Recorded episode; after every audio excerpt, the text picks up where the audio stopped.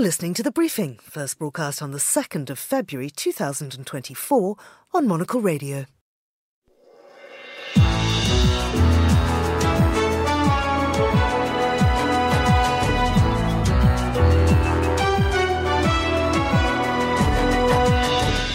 Hello and welcome to The Briefing, coming to you live from Studio One here at Midori House in London. I'm Georgina Godwin. Ahead on today's programme. The President and the Secretary have both raised our concerns with their Israeli and Palestinian counterparts about the level of violence in the West Bank and stressed that Israel must do more to stop violence against civilians. Is the tide beginning to turn against Israel in the US? We'll have analysis of the latest news from the Middle East. We'll cross to Buenos Aires to hear about the new omnibus bill and the police crackdown on those protesting against it. And we'll hear how the Indian opposition coalition appears to be falling apart. We'll be in Tokyo, where digital nomads will soon be welcome as a new visa category is introduced. Plus, very often he said, don't act, uh, be. Try to be in, in the situation. And that was the challenge to be. We'll speak to the actor Christian Friedel, who takes the lead role in the film The Zone of Interest, which opens in cinemas today. All that right here on The Briefing with me, Georgina Godwin.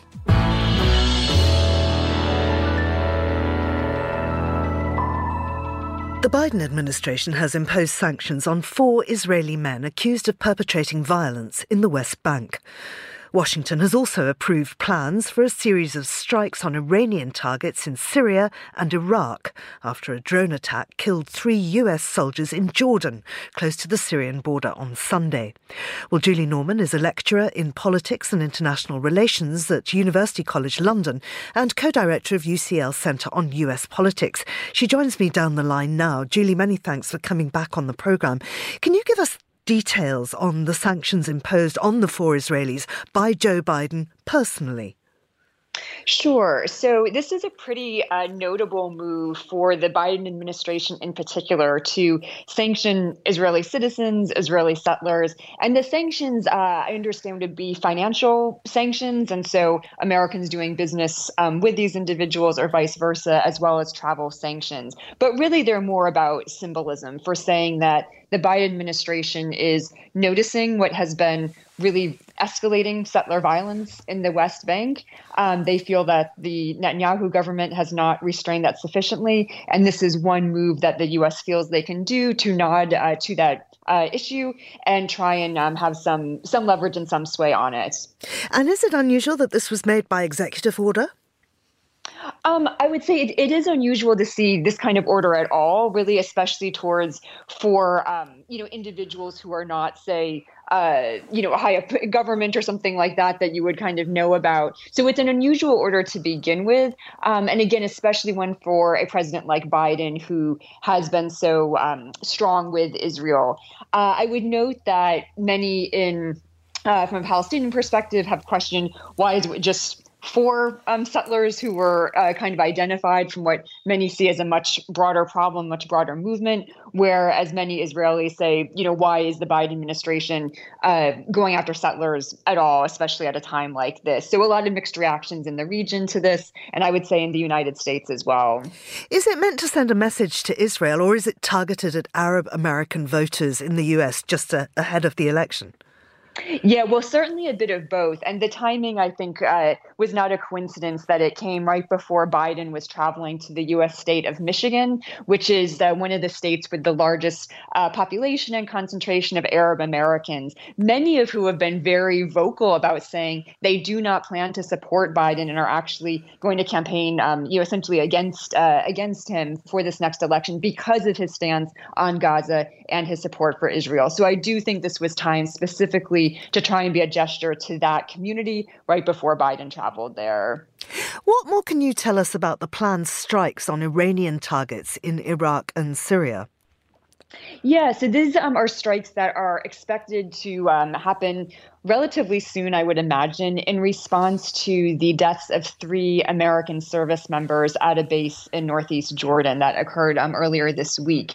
The administration has really been trying to, I would say, walk a tightrope in how they respond to this with a response that is forceful and acts as a deterrent, but not so forceful that it galvanizes the region into more chaos and, and more war and escalation.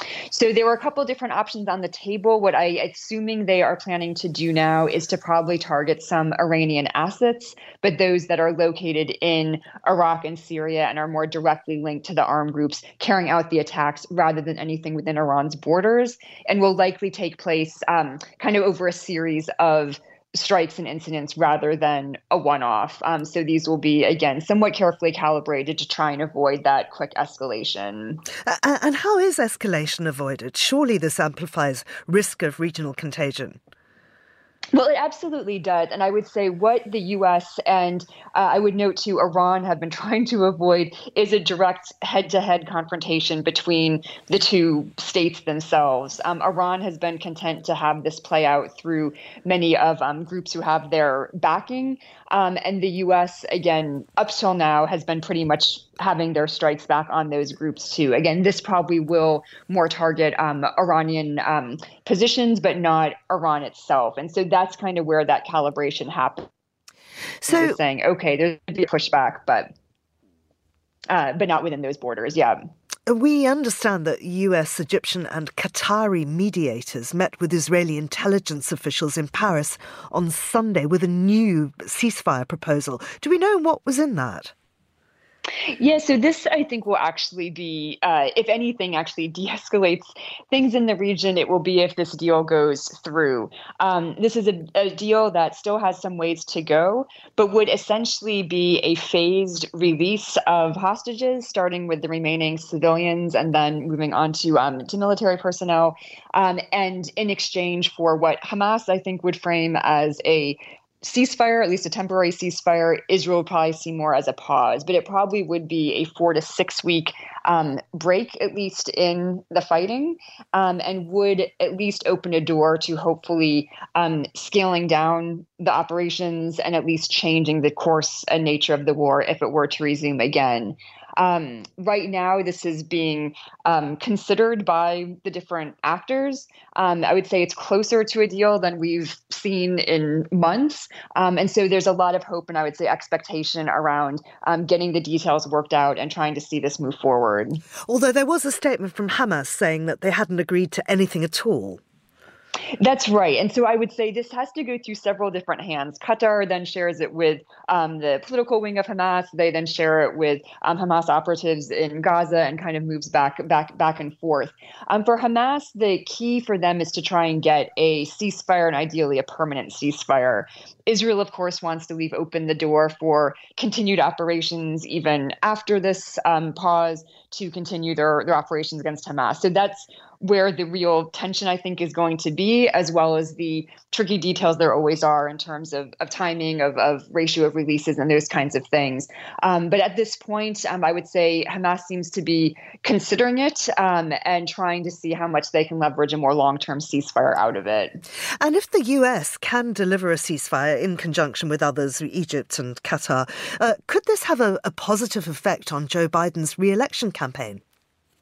So I think it would first and foremost just be so necessary for the region right now, and would really be again the linchpin to de-escalate much of the other uh, uh, um, problems that we're seeing right now in the Middle East that are that are hurting his campaign and, and as, as, much as uh, as hurting the region.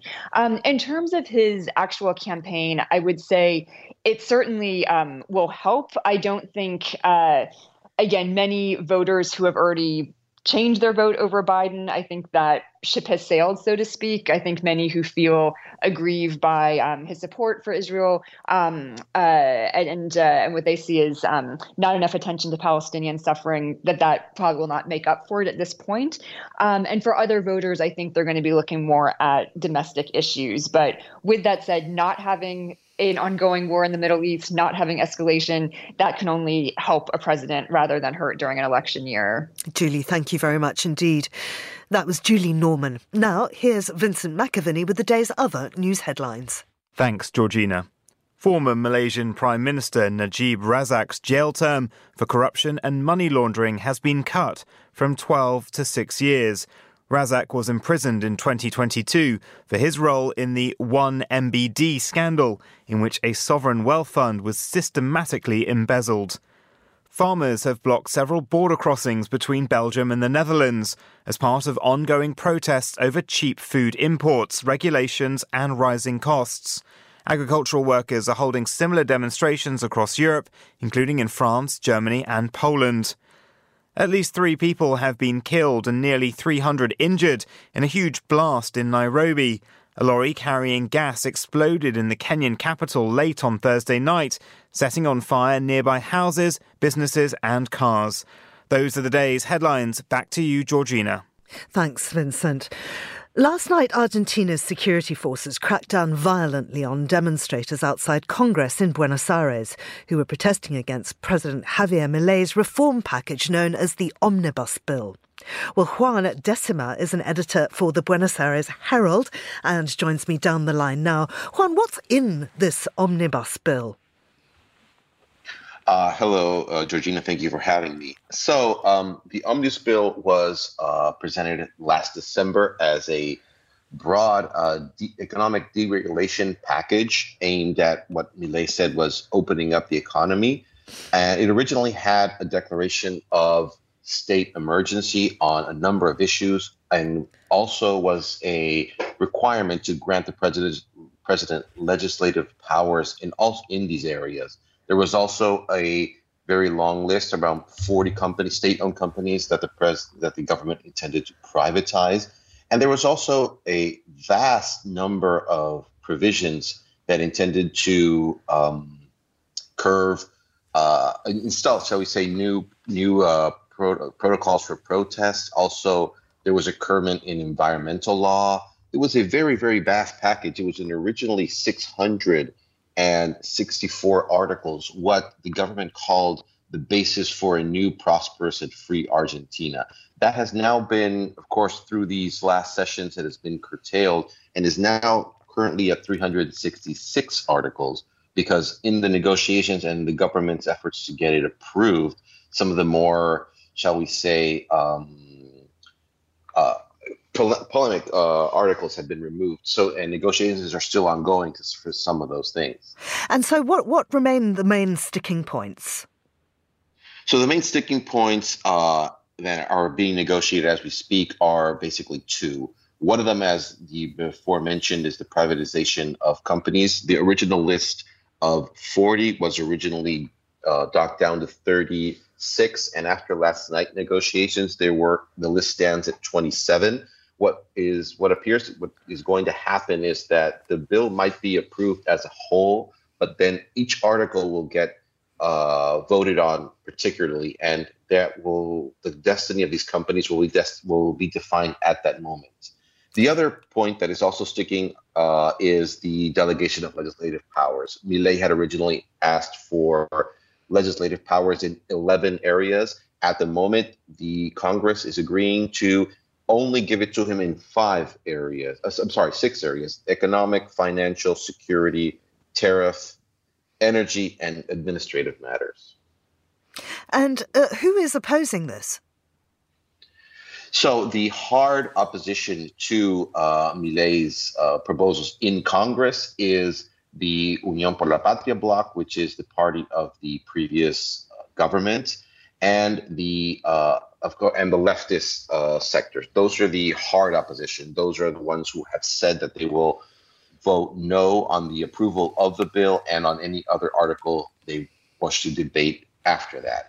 And then uh, that's the that, that would be your hard negatives. And then for every sector, of course, there are some sectors that will vote positive for everything. But then again, these sticking points are what are kind of splintering Congress because people there's there's a number of votes that will vote positive for anything, and then there's about 100 votes that will vote negative on anything. Mm-hmm. And in the middle is this gray area of people who of, of deputies who will vote for uh, certain reg- certain deregulations, certain uh, measures to kind of uh, alleviate tax burdens and, and, and whatnot, but are very firm on not, uh, shall we say, giving away state-owned companies or not not allowing environmental laws to be entirely broken.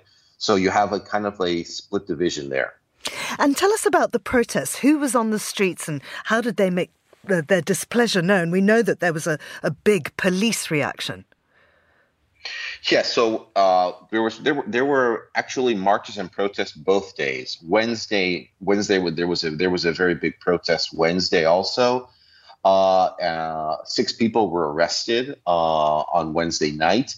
Yesterday there was also another march. Uh, basically, there there were uh, political and social organizations, leftist parties, social organizations, who basically um, were in the square in front of where Congress is sessioning uh, from what we can recount, uh, sometime in the afternoon, the police uh, there was there was federal police, military police uh, started uh, advancing to trying to uh, clear the area.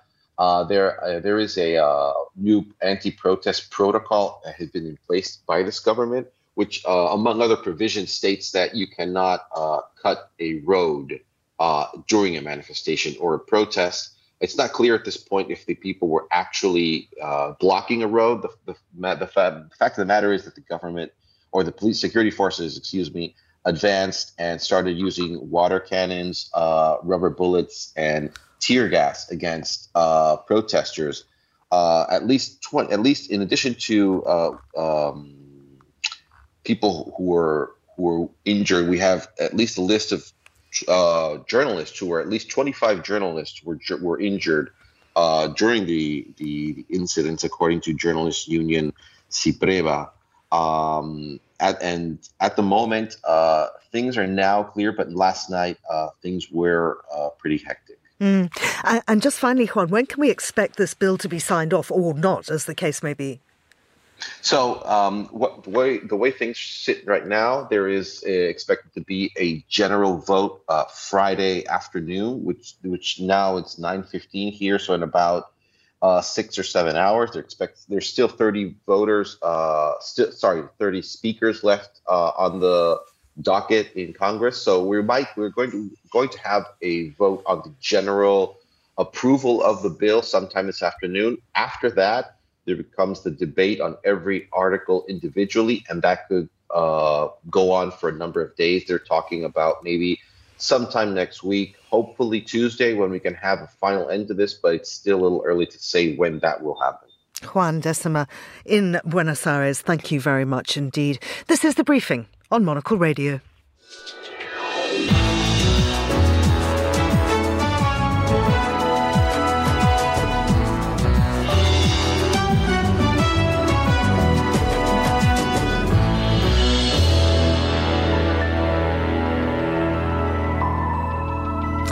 You're back with the briefing on Monocle Radio. A national election is expected in India in April or May. For the first time, a new coalition of over 20 opposition parties, the Indian National Developmental Inclusive Alliance, or India, which was formed in July, plans to challenge Narendra Modi's ruling BJP. But now it appears the group is in disarray following an arrest and a defection. Well, Gilles Verniers is a visiting assistant professor of political science at Amherst College and a scholar of Indian politics and joins me on the line now. Gilles, tell us about uh, uh, the opposition coalition India? Well, as you mentioned, the coalition was formed uh, a little less than six months um, ago to uh, counter the BJP, which has enjoyed unprecedented dominance uh, in, in national politics. But over the last six months, uh, the, the, parties uh, part of this coalition have uh, struggled to come together with uh, a common program or even a narrative to to counter um, the BJP. And the BJP, in the meantime, has been busy going after um, prominent members of this coalition one by one, using the state and using uh, state institutions to go after leaders of uh, opposition parties, which of course hasn't helped uh, the coalition to stick together. Mm. So, I mean, where does it leave the opposition when it comes to contesting the election? Well, currently it is in disarray because uh, major regional figures uh, of uh, this uh, coalition have uh, already announced that uh, they would not go into seat sharing agreements with the Congress Party, that they would focus on their own regional uh, state, um, which send the signal that the coalition isn't uh, working or isn't getting you know whipped up into uh, a singular force uh, to oppose uh, the BJP. So, I mean, is it mostly to do with the main opposition, the Congress Party? Well, yes, because the Congress has an uneasy status within that coalition. It is India's second largest party. It is the only other uh, national party after uh, the BJP, but it is also a party that has been, uh, over the past uh, decade, in serious decline.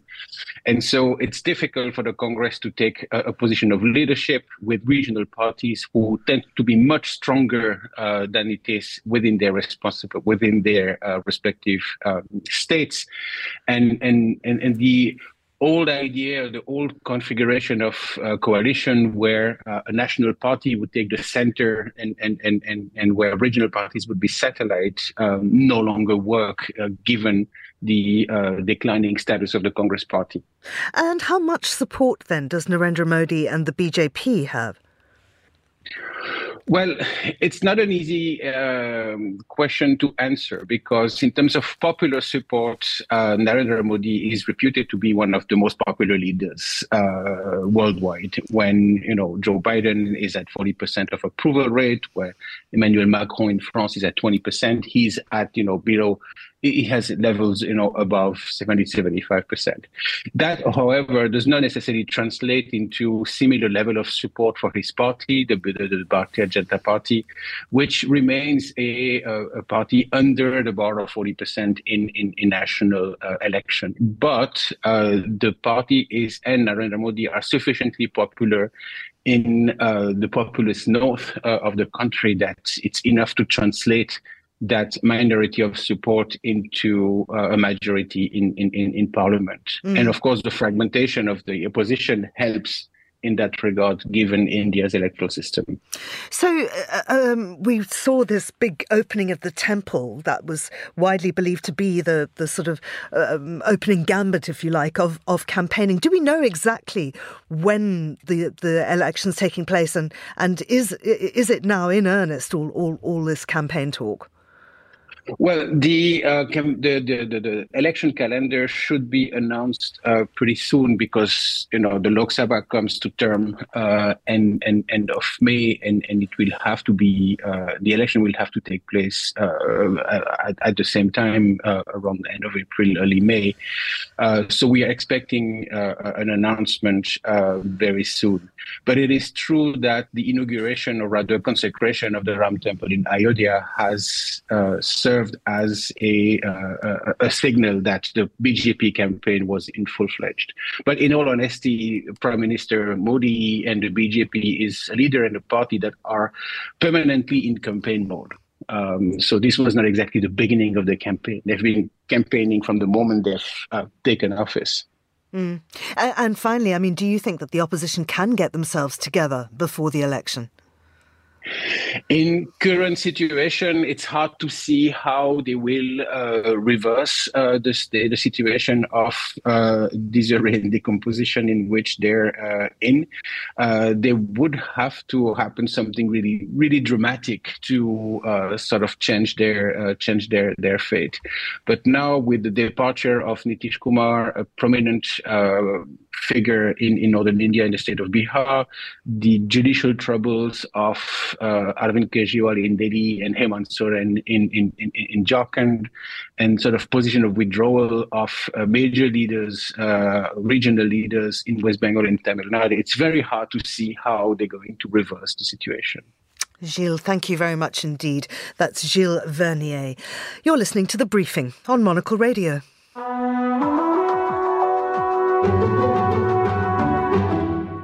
Good news for some digital nomads who'll be able to get visas to work remotely from Japan from the end of March.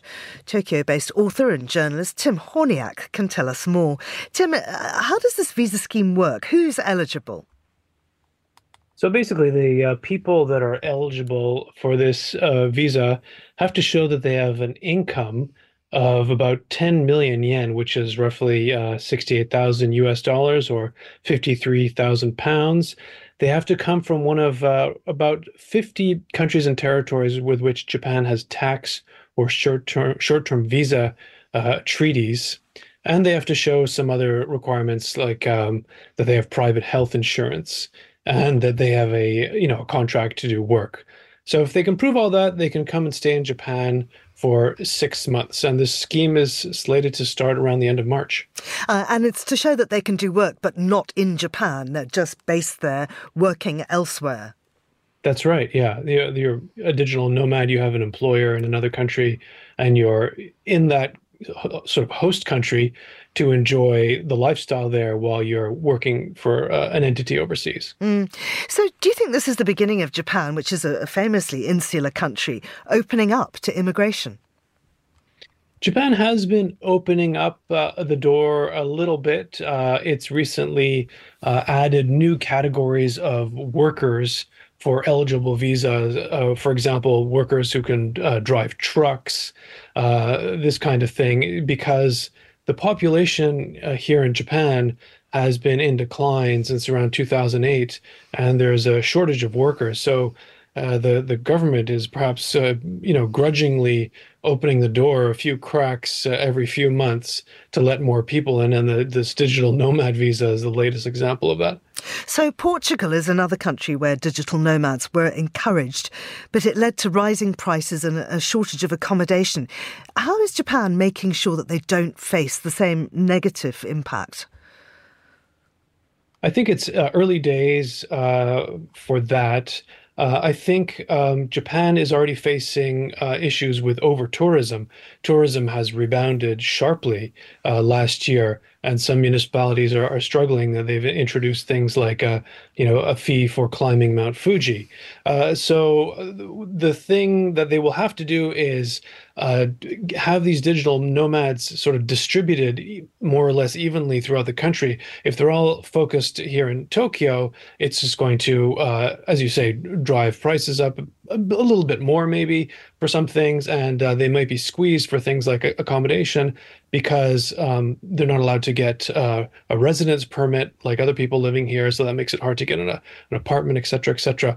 So um, it's going to be a combination of factors that uh, will help it balance out with uh, local residents. Tim, thank you very much indeed. That's Tim Hornyak, and this is The Briefing. The new film from the beloved filmmaker's filmmaker, Jonathan Glazer, The Zone of Interest, is out in cinemas today. Loosely based on the Martin Amis novel of the same name, the film is set towards the end of the Second World War around the Auschwitz Birkenau concentration camp in Poland. It follows camp commandant Rudolf Höss and his wife Hedwig as they build an idyllic life for their family next to the horrors of Auschwitz. Monocle's Robert Bound spoke to Christian Friedel, who plays the lead role, ahead of the film's release. He began by asking how he prepared for the role. It was a really different than other movies because Jonathan and his team they did a really great investigation and preparation for this and we had a lot of conversations together together with my lovely colleague uh, Sandra and I think this was the most important thing for me to create this character. It was not so necessary to read the whole biography or something. Mm. I listened to his voice from the Nuremberg trial. You can hear him at YouTube, and it's not the voice of commandant in his prime. It's more a voice of a prisoner. But it was maybe this could be the real Rudolf Höss. We don't know mm. it, but it was interesting to hear that and then I had some technical preparations for this role. For example, to learn horseback riding or to gain weight and lose weight for different parts of the movie. And, and then it was more to be spontaneous in a way because Jonathan invites us to to search for the truth, for the banality, for these ordinary life, what could be, what situations we are in. And it was more, yeah, it was more a search. And for me, Jonathan shares his vision very early. He was very transparent from the beginning. And I think this was, for me, the most important key or door opener to this character. Yeah, I mean it's it's amazing. You talk Christian about the sort of it's be you know it's a phrase that's often used the banality of of evil, but there's something just sort of super ordinary about this family man, his family life with this awful death factory next door that he sort of you know whistle you know he puts his hat on and whistles his way to work as he goes. It's it's it's an amazingly unnerving performance that you you hold together so so precisely. And what was that like working with Jonathan Glazer on set? I understand that this sort of set was built right next to in Poland you know it was geographically accurate and all the rest of it using lots of different cameras and some really interesting on set techniques from reading around the subject a little bit. What was it like on set you know acting so naturalistically with Sandra and the rest of the cast? For me this was an experience I will never forget it was an inspiring experience too because to working with a multi-camera system and Jonathan described it very often big brother in a Nazi house mm-hmm and and that was really great because there were no technical interruptions or something. And Jonathan and his team were in a trailer outside of the set next to the set with 10 monitors and it was really amazing. And to be alone on set and to be alone in this house and to have all the time in the world to create the situations or to find the right tone or to have the freedom to make variations or improvisations to get into the right mood.